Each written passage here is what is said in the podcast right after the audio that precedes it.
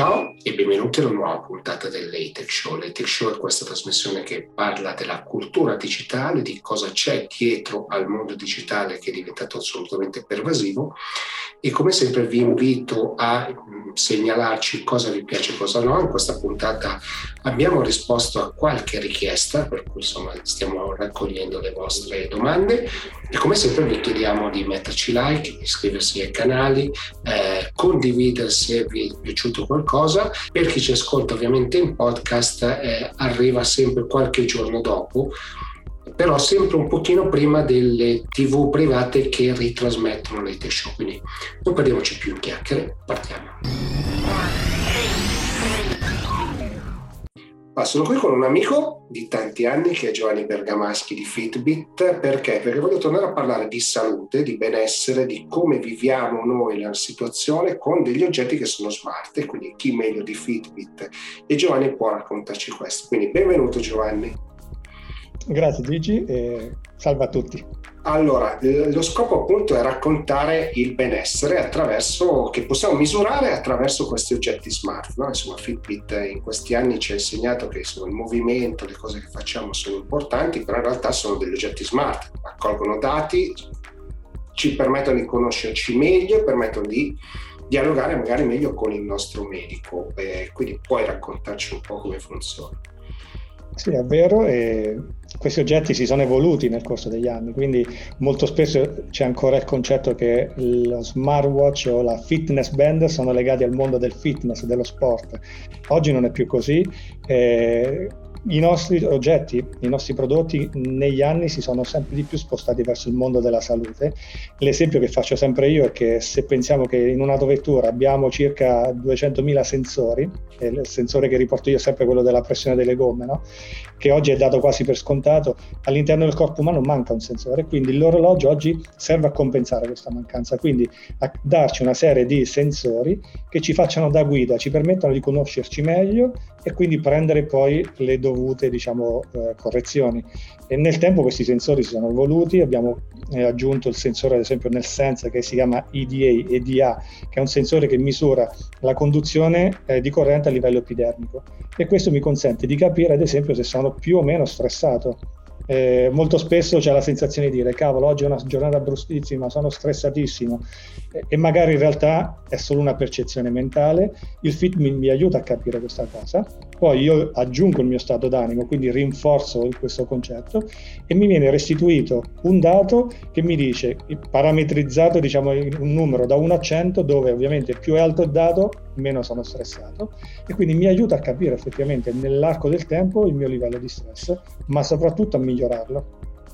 Posso assicurare che funziona perché io ho vissuto recentemente un periodo di stress molto forte, volevo testarlo, per cui ho indosso un sense, volevo testare, vedere se era vero, era una mia percezione, però vabbè, insomma vivevo una situazione particolare, effettivamente ero andato molto oltre le, le soglie abituali, no? per cui eh, funziona, ma la cosa che credo funzioni proprio è il doppio controllo, cioè quello che rileva il sensore, quindi il sense, e la mia sensazione, no? perché molto spesso, come dicevi tu, non è, non è strettamente legato.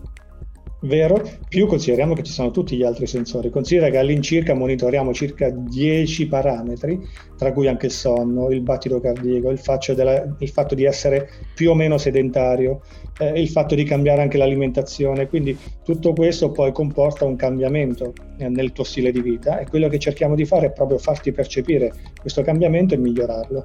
Eh, poi agli utenti che magari hanno acquisito, acquistato la, uh, Fit, l'app Fitbit Premium o che la stanno provando, gli vengono dati quelle che noi chiamiamo gli health metrics, quindi le metriche della salute, dei dati aggiuntivi sempre personalizzati, proprio per aiutarlo a definire il suo ambito e probabilmente a migliorare. Io sono stressato, ti diamo la possibilità di fare sessioni di mindfulness, dormo male, ti suggeriamo magari di mangiare meno, all'interno dell'app di Fitbit ad esempio posso fare l'upload o caricare comunque la mia alimentazione, quindi magari evito la caponata che è l'esempio che faccio spesso e magari faccio una colazione più sana, una cena più sana e questo si ripercuote quote poi nel mio sonno. Quindi cerchiamo di instillare stili di vita e di abitudini più sane. Questo è lo scopo proprio di tutti i Fitbit e soprattutto di aiutare le persone a fare movimento. Eh, quindi quando parliamo anche di movimento, non attività sportiva come dicevo prima, ma anche i semplici passi, evitare di essere sedentari. E lo facciamo anche con un concetto di famiglia, quindi abbiamo all'interno l'account famiglia dove noi cerchiamo di aiutare i genitori a far sì che i figli stiano meno magari davanti alla console o davanti alla televisione, quindi facciano più movimento, quindi evitare il diabete infantile o evitare comunque l'obesità infantile. Dall'altro lato, sempre i, eh, i genitori che in questo caso curano i propri genitori, quindi i nonni se vogliamo, quindi far sì che anche loro continuino ad avere uno stile di vita magari sano dopo la pensione quindi siano comunque in forma e capiscono che anche lì l'alimentazione e il sonno eh, dopo una certa età comunque rile- sono rilevanti la salute non è solo fare sforzo fisico, io per esempio uso l'app per ricordarmi quanto bevo e quindi ogni volta che bevo un bicchiere me lo, me lo segno, faccio, proprio faccio un tap su, su, sull'applicazione. No? Quindi sono tanti gli aspetti.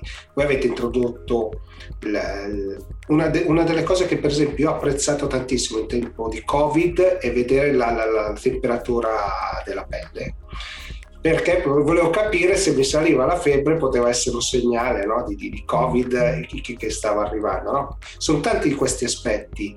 Come fate a costruire dei modelli su, con tutti questi dati? Guarda, eh, hai colto, come dire, secondo me una parte importante di Fitbit, perché ad esempio molti, se vuoi, nostri concorrenti ti buttano lì, ti, ti do eh, l'ossigenazione del sangue, ti do eh, la temperatura corporea, alcuni dichiarano che ti danno anche la pressione, che non è possibile perché misurare la pressione ci vuole un dispositivo ben diverso rispetto alla frequenza cardiaca, è tutt'altra cosa. Eh, quindi, eh, e soprattutto non dimentichiamoci che comunque i Fitbit continuano, come giustamente rilevato te, a darmi i dati dell'attività sportiva, quindi quella componente lì c'è ancora. Il fatto di eh, prendere quei dati e portarli nel mondo della salute è importante perché, ma soprattutto è importante come io li vado a rappresentare, a far leggere all'utente finale.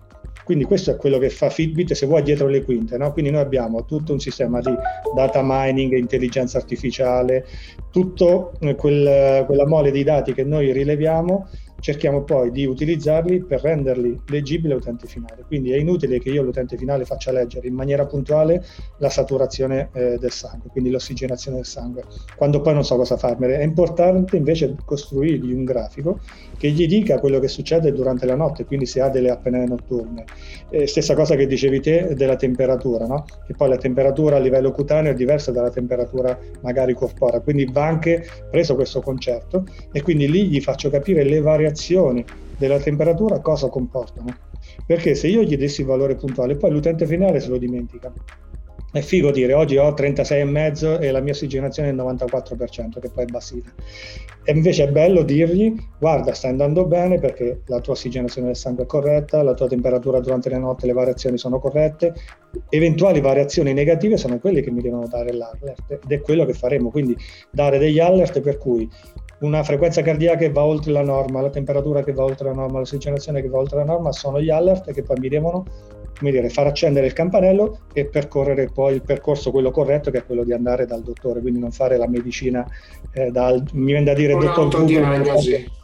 Esatto, dove io rappresenti anche Google oggi, però eh, perché ovviamente il motore di ricerca è quello che aiuta, però l'autodiagnosi sì è importante ma va accompagnata poi da un consulto medico. Quindi L'analisi del dato per noi è importantissimo, ad esempio noi abbiamo, secondo me questo è interessante, il database sulla salute femminile più grande al mondo, perché? Perché nel tempo abbiamo raccolto tutte le informazioni sul eh, mondo delle donne e gliele stiamo restituendo, quindi le aiutiamo anche a capire quando possono essere fertili, quando c'è un periodo in cui si può dire, pensare a pianificare un figlio, eh, quindi analisi del ciclo, cioè ci sono delle informazioni secondo me importanti che Fitbit non se le tiene eh, per sé, ma le condivide con i propri utenti nella maniera per loro più leggibile e interpretabile.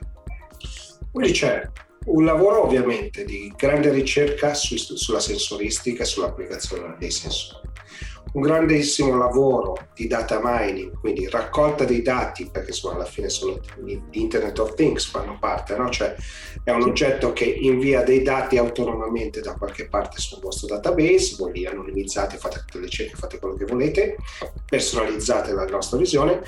Poi l'ultimo aspetto ovviamente è quello della ricerca scientifica, cioè questi dati che voi raccogliete, che utilizzate per farci vedere da noi a far vedere a noi cosa, cosa, cosa, cosa, succede nel nostro corpo, però li utilizzate per la ricerca. Noi credo che questi siano i tre grandi ambiti, ma siano anche tre aree di ricerca enormi all'interno di Fitbit in questi anni. Assolutamente perché se vuoi è dove si spende più in ricerca e sviluppo. No? Noi abbiamo eh, tutta una serie di dipartimenti dedicati proprio alla ricerca e con Google, con l'ingresso di Fitbit in Google, probabilmente questo eh, avrà me un'esplosione importante perché poi avere a disposizione magari delle tecnologie nuove eh, o un team di ricerca più ampio magari si potranno vedere delle accelerazioni in ambito di ricerca. Quello che facciamo secondo me Gigi è importante anche collaborare con enti terzi. Quindi noi collaboriamo con università, ospedali, enti di ricerca in cui addirittura con loro diamo la possibilità di eh, accedere direttamente al sensore perché magari Fitbit elabora i dati in un certo modo, che sono quelli che interessano probabilmente alla popolazione Fitbit.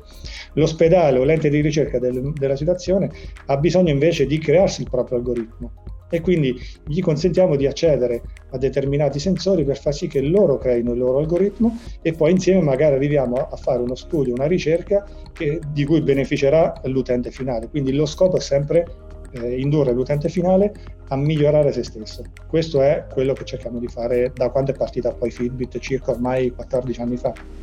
E in tutto questo c'è ovviamente la creazione di prodotti nuovi che mettete sul mercato, che andate a cogliere nicchie sempre diverse, quindi prodotti diversi, con funzioni diverse, con capacità diverse, no? quindi tutto questo va poi orchestrato Bravissimo perché poi non è solo prodotto nel senso di sensoristica, come giustamente dicevi te, ma c'è anche la ricerca del design. Eh, l'ultimo prodotto che abbiamo appena lanciato, che arriverà a breve sul mercato, che si chiama Lux, eh, che già il nome vuol dire qualcosa, nel senso che cerchiamo di rendere un prodotto quasi un gioiello, no? che io indosso al polso e che quindi quasi diventa proprio uno, uno gioiello, un indossabile che però dentro ha tutta una serie di sensori che mi aiutano a migliorare la mia forma, la, il mio stile di vita, probabilmente anche la salute. Quindi c'è sì una ricerca legata al dato, ma c'è una ricerca anche sul colore, sul materiale, sul design. Su questo siamo proprio attentissimi perché cerchiamo di utilizzare eh, materiali sostenibili, anallergici, eh, cose molto importanti perché molto spesso magari trovo sul mercato prodotti da pochi euro dove dietro non c'è tutta una cultura legata proprio al materiale stesso e quindi poi sì, ci sono sfoghi allergici, ci sono informazioni che non sono puntuali, quindi sia la tecnologia che il design che la ricerca dei materiali per me sono assolutamente importanti. Va bene allora Gianni, grazie mille, abbiamo toccato tanti aspetti del mondo Fitbit ma proprio del mondo del, del web, del benessere, quindi grazie mille e voltiamo pagina.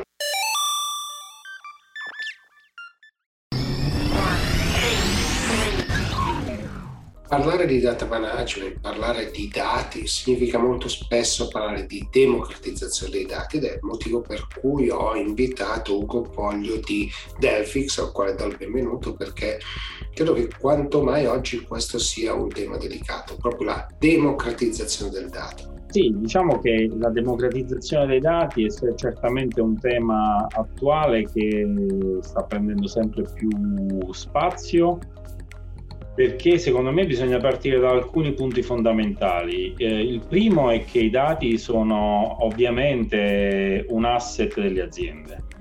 In quanto tale ha necessità di essere sfruttato e valorizzato non solo da alcune parti, da alcune organizzazioni dell'azienda, ma da tante. E la pandemia, per esempio, ha solo diciamo, enfatizzato e accelerato quello che era la, il bisogno di trasformazione digitale delle aziende. E questo vuol dire che sempre di più le aziende diventano, si diceva una volta, software company, adesso anche questo concetto, che poi non è tanto vecchio, sta diventando il concetto di data company, data driven company. Eh, dove voglio arrivare? Col fatto che ehm, anche figure non tecniche, anche professionisti all'interno delle aziende che non hanno un background tecnico, eh, immagino analisti finanziari, marketing e quant'altro, hanno sempre più necessità di accedere ai dati per sfruttare quest'asset. Fatta questa premessa, ci troviamo di fronte quindi a due categorie di utenti e da qui nasce il problema della mancanza di democratizzazione e quindi necessità di democratizzazione. Una categoria sono i proprietari dei dati. Pensa per esempio ai team applicativi, al responsabile di un sistema CRM, IRP e così via.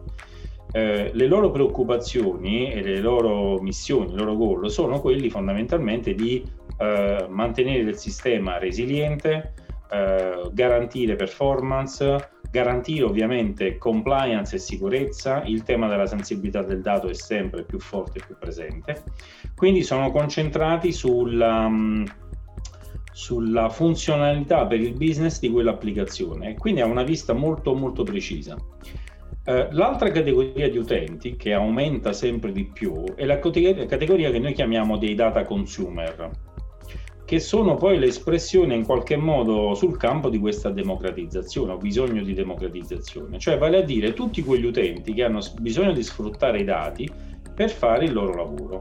Immaginiamo il marketing per fare delle campagne, immaginiamo gli analisti finanziari per fare una serie di analisi sui risultati dell'azienda, piuttosto che un data scientist per andare a fare diciamo, uno studio di correlazioni sulle caratteristiche di una serie di elementi per poter mettere in piedi un modello predittivo e così via cosa succede? Che il data consumer chiede questi dati al proprietario. E qui avviene il primo conflitto, perché sebbene entrambi sono d'accordo sul fatto che c'è la necessità di scambiarsi queste informazioni, eh, il proprietario ha eh, l'obbligo di mantenere appunto il controllo, la compliance, non esporre dati sensibili e non impattare sui suoi sistemi, perché sono critici al business. Il consumer dall'altra parte dice ho bisogno di questi dati, ne ho bisogno velocemente, li ho, ho bisogno così come sono perché poi ci lavoro io sopra, quindi passameli così come tu ce li hai e lì si crea il primo problema, quello che noi chiamiamo un po' la data friction. Questo è un tema ricorrente in tutte le aziende e da qui nasce l'esigenza di democratizzare, cioè trovare il metodo, il modo e ovviamente lato nostro eh, parliamo di una data platform che ti consente di eh, poter distribuire i dati, condividerli con tanti data consumer, con tanti team diversi, rispettando i principi di sicurezza, compliance, resilienza, performance, eccetera, di chi ne fa le operation, di chi è il proprietario del dato. Al tempo stesso garantire un processo agile e veloce per chi li consuma con delle funzionalità anche self-service che può in qualche modo avere una certa indipendenza e autonomia pur rimanendo in determinati diciamo, principi eh, e policy per poter fare il proprio lavoro.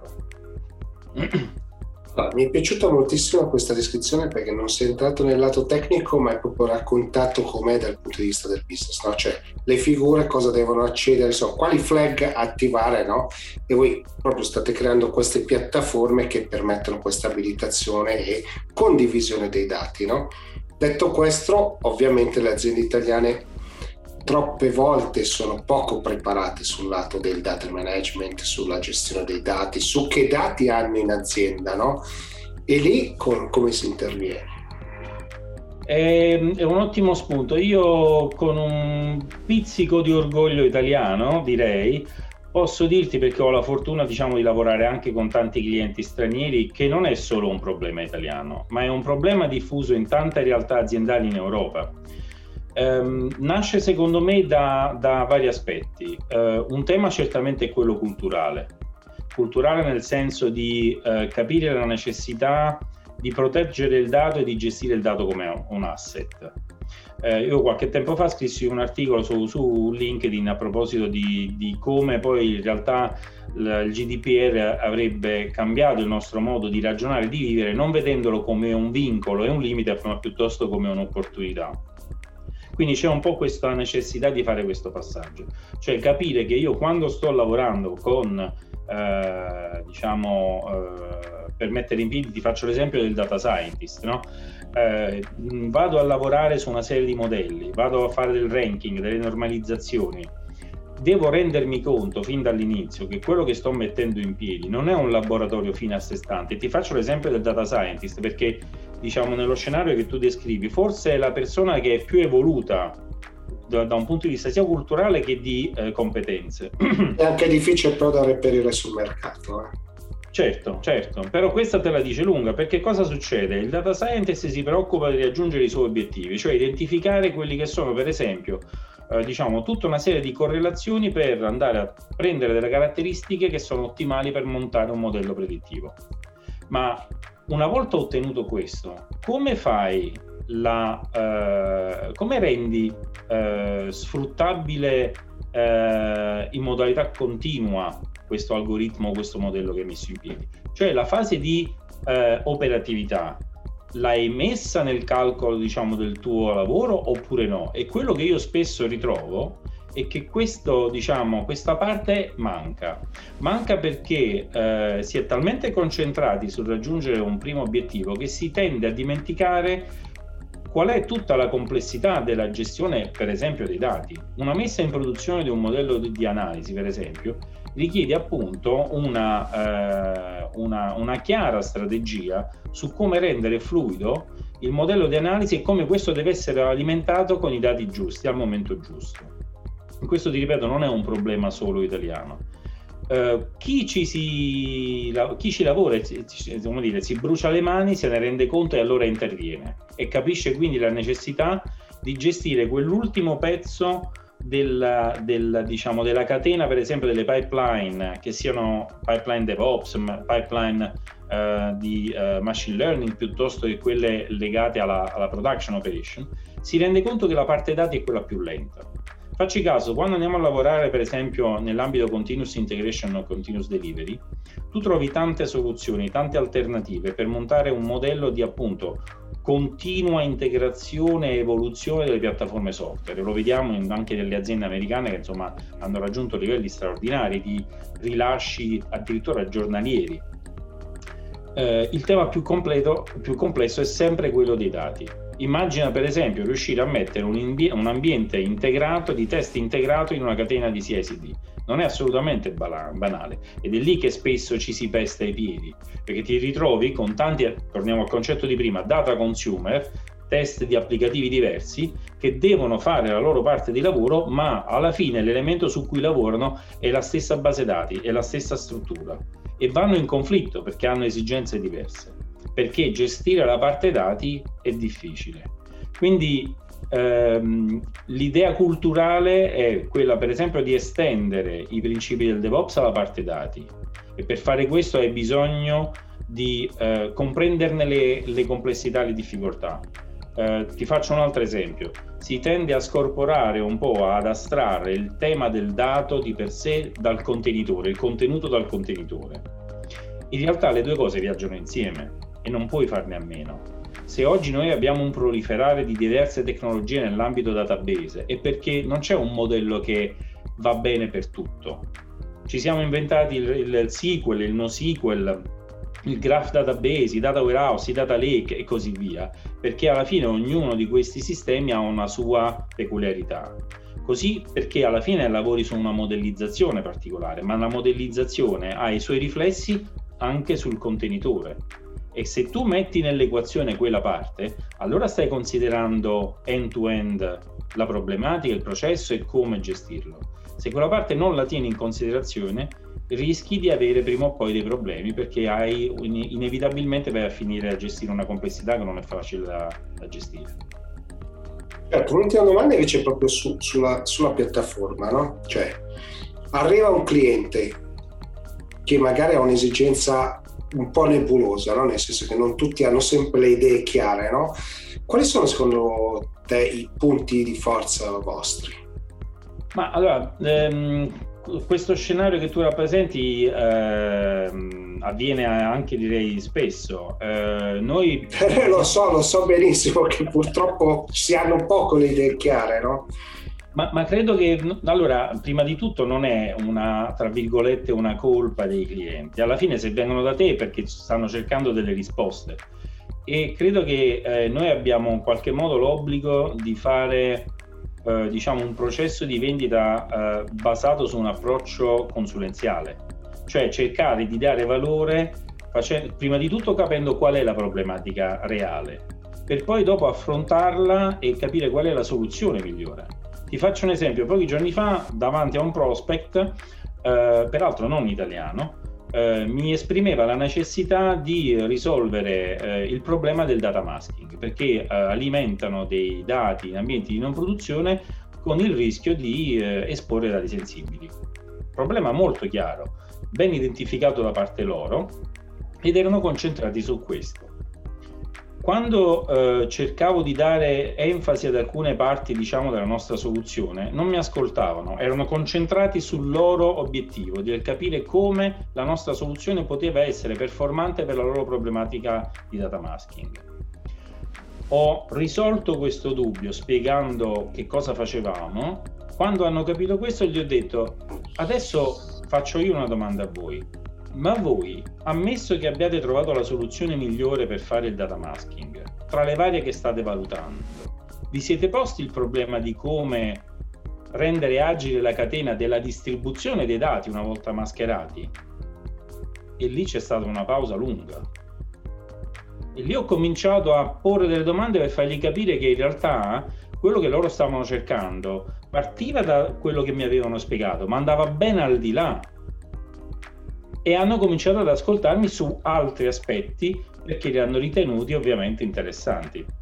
Quindi questo secondo me è l'approccio che um, siamo in qualche modo chiamati a, a, a, seguire, perché in questo modo sappiamo uh, rispondere alle esigenze nel modo migliore. La fortuna, tra virgolette, è anche il fatto di avere diciamo, una customer base uh, consistente e quindi possiamo anche uh, essere forti di esperienze altrui che possiamo spiegare ai nostri prospect per, per, per, dire guardate che questo lavoro l'abbiamo già fatto, siamo confidenti e di poi multisettore, no? Non, cioè, sì. anche quello è un altro elemento di forza.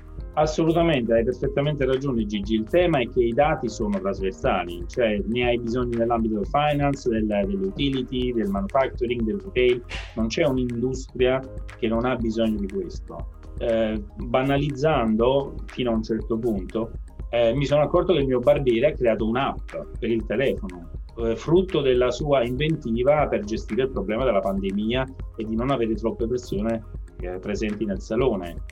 E gestisce dei dati. Alla fine lui sta gestendo dei dati e ne ha bisogno. Chiaro.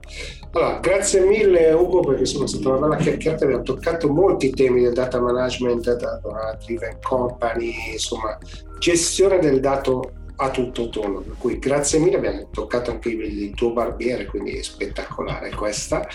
E voltiamo pagina.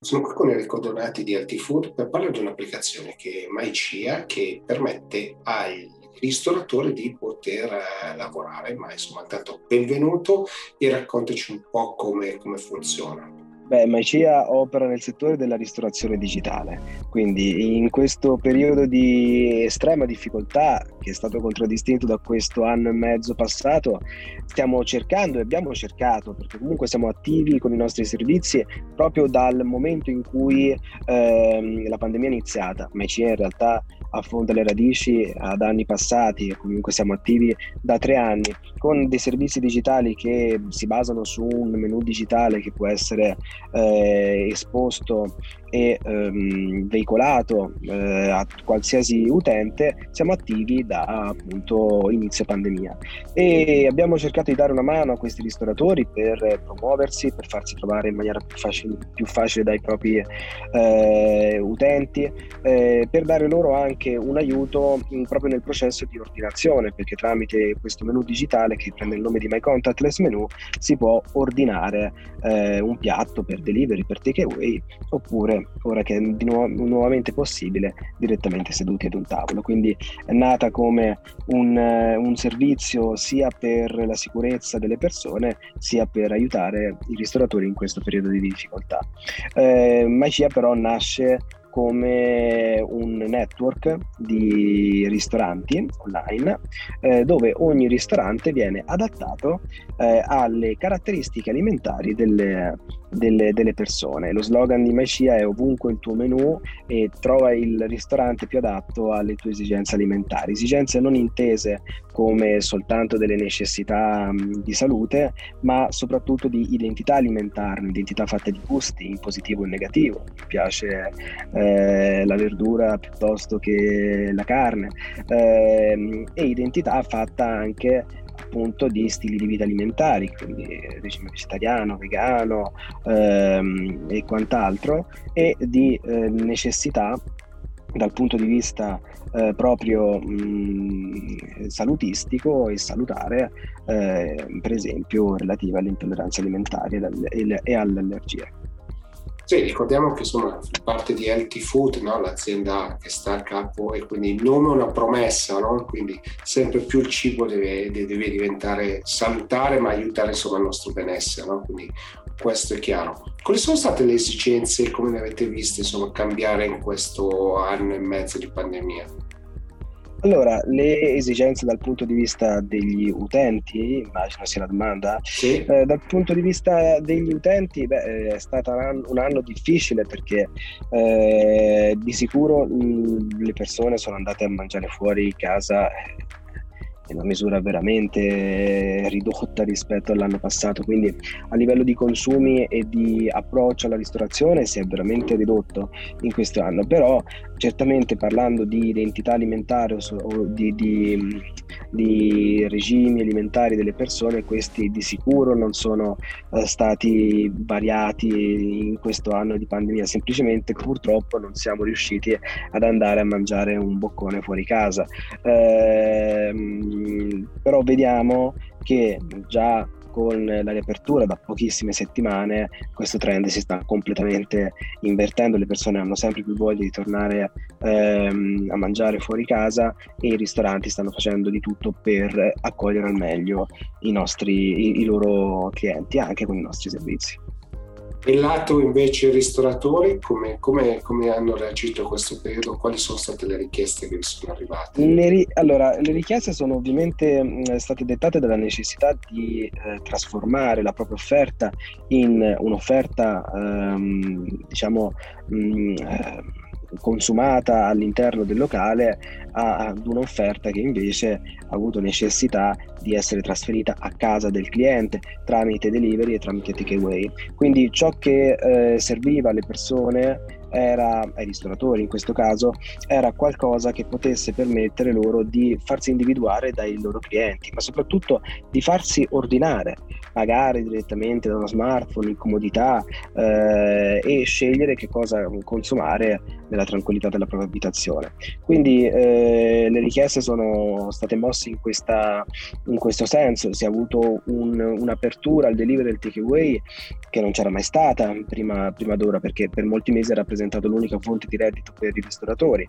Di sicuro con la riapertura si andrà a ridurre questa componente che è stata molto forte in, questi ultimi, in questo anno e mezzo passato, però mh, secondo me non sarà mai non ritornerà mai ai livelli di prima mh, mm, e si consoliderà comunque come un'aggiunta sempre più forte a quell'offerta dei ristoranti perché questo comunque si ripercuote anche su un'abitudine e abitudini differenti che sono state in qualche modo assimilate da parte del cliente in questo anno e mezzo che è stato abituato a ordinare nella comodità della propria abitazione in delivery on takeaway.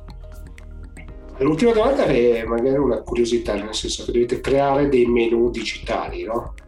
Sì. Perché sostanzialmente poi è questo. Quanto erano pronti i ristoratori a fare le foto ai prodotti, ai piatti, a riuscire a raccontare il servizio? Perché poi questa è la parte...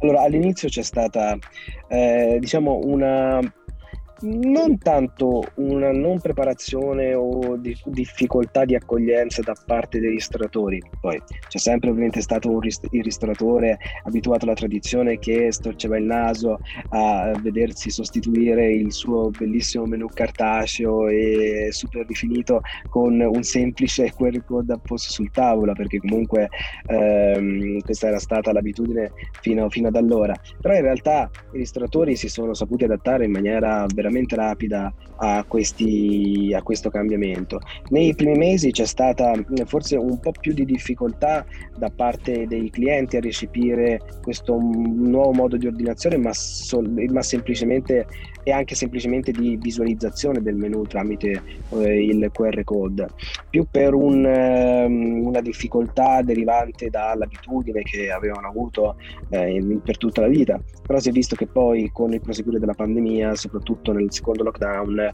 eh, questa difficoltà si è completamente azzerata. Le persone sono state propense a utilizzare i servizi digitali, i ristoratori ben più che, eh, ben più che predisposti ad accoglierli. Va bene, allora eh, Nico, grazie mille per la chiacchierata. Insomma, abbiamo scoperto che anche la ristorazione si è digitalizzata molto, molto rapidamente con eh, molti impegni. Assolutamente sì. Grazie. Nico e voltiamo pagina.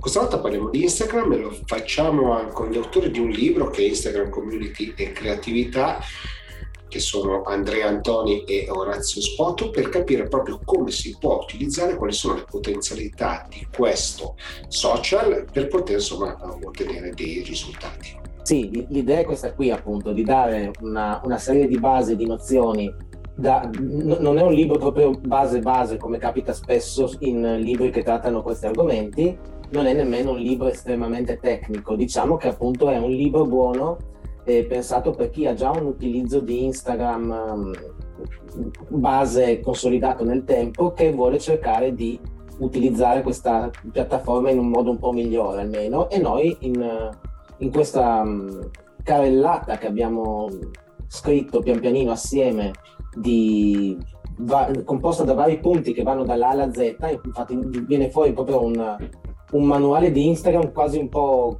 un po vocabolario, diciamo. Affrontiamo i, gli argomenti principali che noi abbiamo riscontrato di Instagram appunto dalla A alla Z, dando tutte queste nozioni che spaziano dalla creatività alla gestione della community. Perché diciamo che è particolarmente importante? Perché troppo spesso, sia nei, nei libri che nei post che si possono trovare su internet su questi argomenti, si tende sempre a cercare la scappatoia per diventare famosi su Instagram, diciamo, no?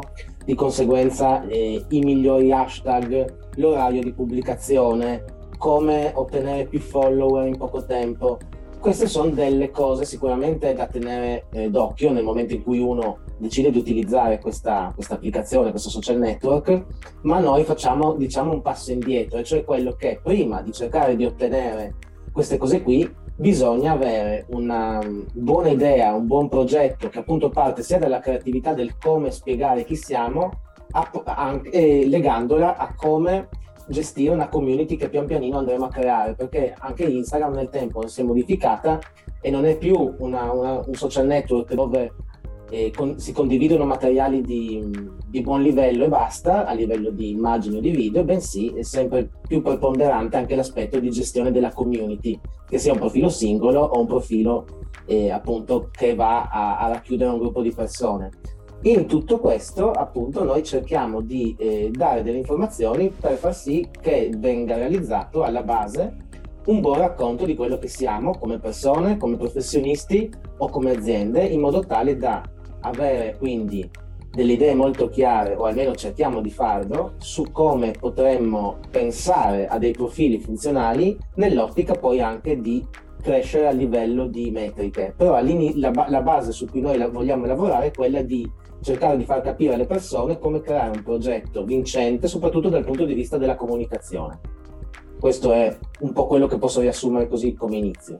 Io ho iniziato a leggerlo quindi magari qui coinvolgo Orazio, ed è, l'ho trovato anche quasi ispirante, no? nel senso che voi trovate uno spunto, fate degli esempi, quindi da lì si coglie l'ispirazione di imitare, cercare di copiare, cercare di migliorare quello che qualcuno sta facendo.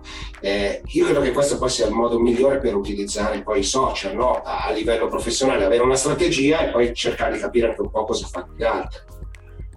Sì, esatto, il, il, modello è quello tipicamente deduttivo, cioè si va a identificare un lemma di riferimento e da quel lemma viene associato almeno un profilo, poi anche per creare una dialettica se magari ipotizzano più di uno, anche per far capire che si può essere creativi o eh, community manager in diversi modi, non c'è un solo modo. Questo è anche un po' una risposta rispetto ad una certa generalizzazione che certe volte notiamo su Instagram, essendo tutte e due sia io che Andrea dei grandissimi appassionati in primis della piattaforma perché la utilizziamo dall'inizio e anche per questo cerchiamo di far capire che non, un, non, c'è un solo modo per essere creativi per cui è necessario utilizzare per esempio le immagini con lo stesso filtro o anzi con il preset come si usa dire ultimamente e metterle sempre dello stesso colore. È un modo, ma volendo potrebbero esserci altre, almeno altre due o tre metodologie di cui parliamo nel libro ed è proprio l- l- lo stile che adottiamo di solito per tutte le comunicazioni, quindi abbiamo fatto l'esempio della creatività, ma questo vale anche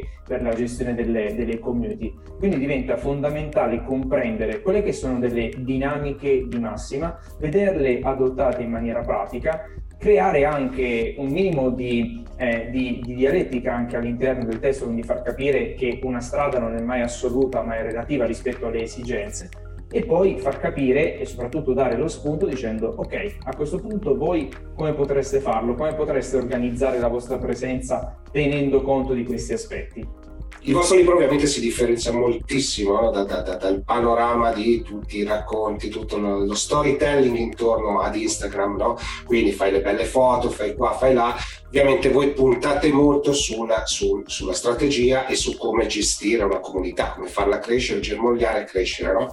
L'idea è partire dalla strategia, partire dall'idea, sapere invece dove voler andare, cioè qual è il triangolo secondo voi eh, perfetto? Diciamo che questi tre punti che hai toccato tu adesso sono sicuramente tutti e tre validi, nel senso che io penso che ehm, Instagram alla fine è un canale in cui io devo cercare di comunicare qualcosa.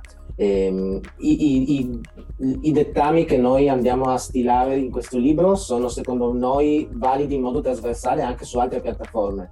Chiaramente eh, di conseguenza, se io parlo di progettualità, che è una delle cose fondamentali, vale per Instagram, ma chiaramente vale anche per un Facebook. Eh, ci sono dei, chiaramente dei modi diversi di esplicarla, però ad esempio alla base deve esserci un progetto in cui io riesco a portare avanti una comunicazione di me che verta maggiormente su una tipologia di caption, che verta maggiormente sull'utilizzo dei video, dei reels o di altro, ma devo trovare un piano di comunicazione che sia eh, lineare, in modo tale che le persone si abituino a chi sono, a cosa comunico, a come lo comunico e quindi come se fosse un piccolo magazine inizino a seguirmi e mi trovino verticale su quella tipologia di argomento.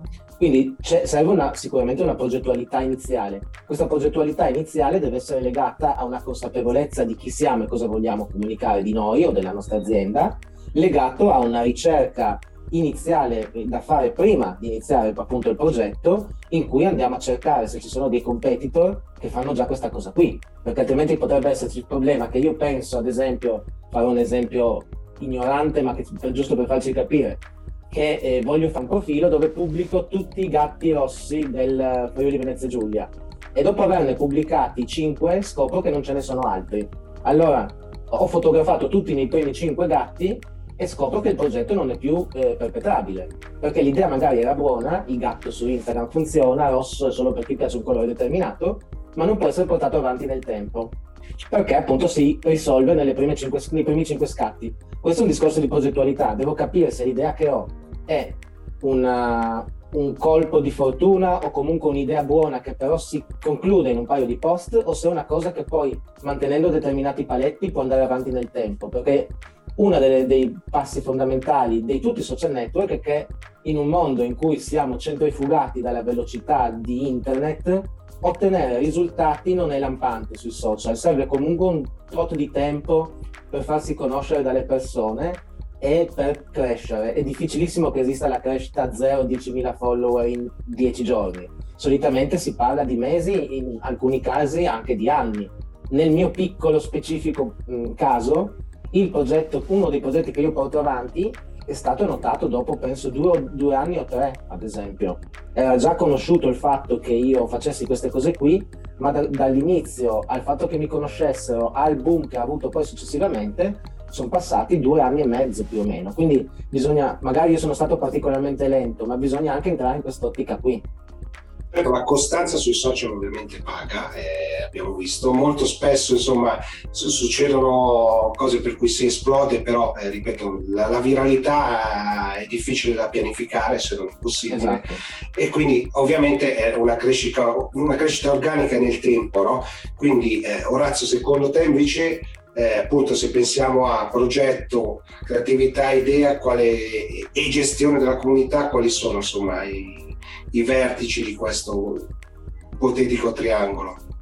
Beh, sicuramente ci mettiamo il progetto, anche perché sui social il grave problema è che sono per loro natura facili, cioè un social network, a prescindere da, dal nome del social network, deve essere facile. E quindi partire con quello che viene chiamato progetto, ma in realtà è un'idea, perché la maggior parte parte con un'idea, non parte con un progetto ed è qui la grande differenza eh, di fatto parte e poi come si diceva anche prima si ritrova uh, a corto di contenuti. Anche per quelle che sono le mie esperienze aziendali, non solo come utente di Instagram, tante volte eh, aziende e agenzie si rivolgono a me proprio per una componente di piano editoriale, che poi è anche quello che ha portato alla fortuna, si fa per dire chiaramente fortuna, del, del, dell'ambito dell'influencer marketing, dove si va a pensare al content creator, chiamato proprio così, perché può produrre dei contenuti contenuti che vanno a supplire la mancanza di contenuti da parte di chi poi ha l'idea e il non progetto. Poi eh, un'altra cosa che ci hanno insegnato i social network, specialmente quelli del passato, o meglio, quelli del passato che vediamo ancora oggi e che quindi si sono rivoluzionati per certi versi,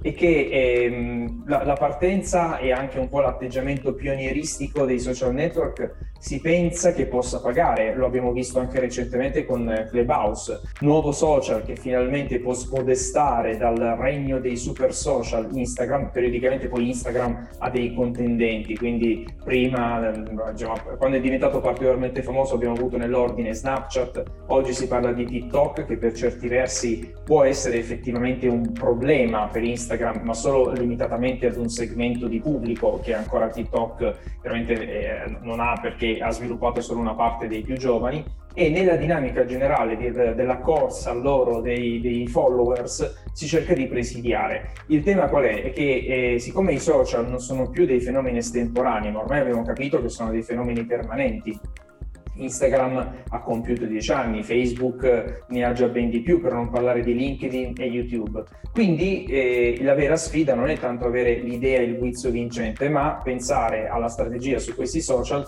come una gara di ultramaratona, quindi pianificando le attività e soprattutto des- dedicandogli del tempo, delle energie, certe volte anche economiche, per per esempio poter pianificare la presenza sia attraverso logiche organiche che eh, dinamiche a pagamento. E la vera sfida sta proprio nel comprendere queste, queste dinamiche. Siamo in una fase in cui ci stiamo rendendo conto che una ehm, tipica filosofia dei social, ovvero tutto e subito, e tra l'altro è anche molto contemporaneo come approccio, in realtà non funziona e il fatto che periodicamente si lancino dei nuovi social o dei nuovi trend, quindi c'è sempre un anno in cui è l'anno di qualche cosa, l'anno dei video, l'anno dell'audio. Sì, ma quello è un problema di nostro, dei giornalisti che dobbiamo inventare. No, no, ma non solo, è, è proprio generalizzato perché poi anche le aziende comunque cercano sempre la novità, cioè anziché restare nel tempo, quindi nel mantenere la strategia, L'idea è quella di chiudere, resettare e poi ripartire chiaramente con l'effetto wow. Ed è un po' questo il problema, cioè ci si sta rendendo conto che i social network non sono così. Io da dieci anni che mi sento dire certe volte dalle agenzie, certe volte dalle aziende, altre volte da colleghi Instagrammers, ah beh che Instagram fra un anno finisce, beh fra due anni ormai nessuno si ricorderà più di Instagram, però è da dieci anni che lo si dice e, e, secondo me per un bel po' di tempo Instagram, così come tutti gli altri social, chiaramente resteranno in auge, si trasformeranno. Adesso Instagram del, di Instagram del 2010 ha solo il nome, perché poi per il resto è tutto cambiato. Chi è secondo voi il lettore tipo di questo libro? Una... Può essere sia un professionista che semplicemente un appassionato della piattaforma che appunto ha già delle basi di utilizzo, non una persona che deve appena scaricare per la prima volta l'app e capire dove si dove bisogna cliccare per postare un'immagine o, o, o per mettere il geotag.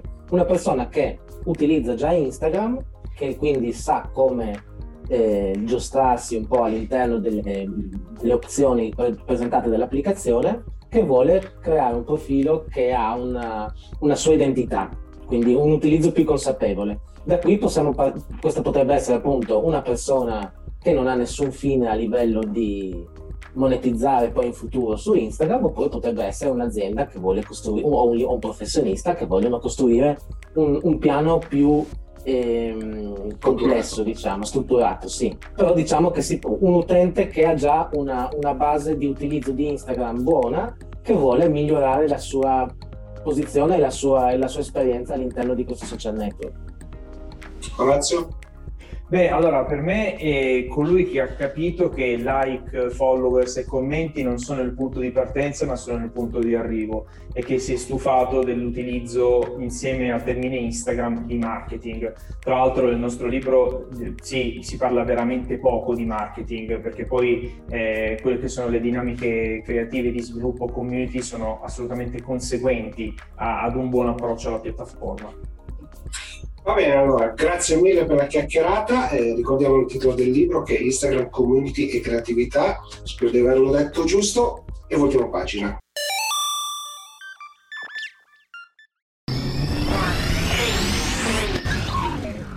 Bene, siamo giunti al termine anche di questa puntata del Late Show. Come sempre abbiamo cercato di fare cultura digitale portando argomenti vari che possano insomma raccogliere anche un pochino l'interesse. Se vi è piaciuto insomma fatecelo sapere, metteteci like, cuoricini, insomma tutto quanto, condividete iscrivetevi al canale. Se seguite il podcast ovviamente registratevi alla, alla ricezione prossimi, delle prossime puntate. Se ci seguite in tv fate sapere al canale che avete gradito. Come sapete metto a disposizione disposizione Rete Show gratuitamente ai canali che ne fanno richiesta. A questo punto non mi resta altro che rimandarvi alla prossima puntata.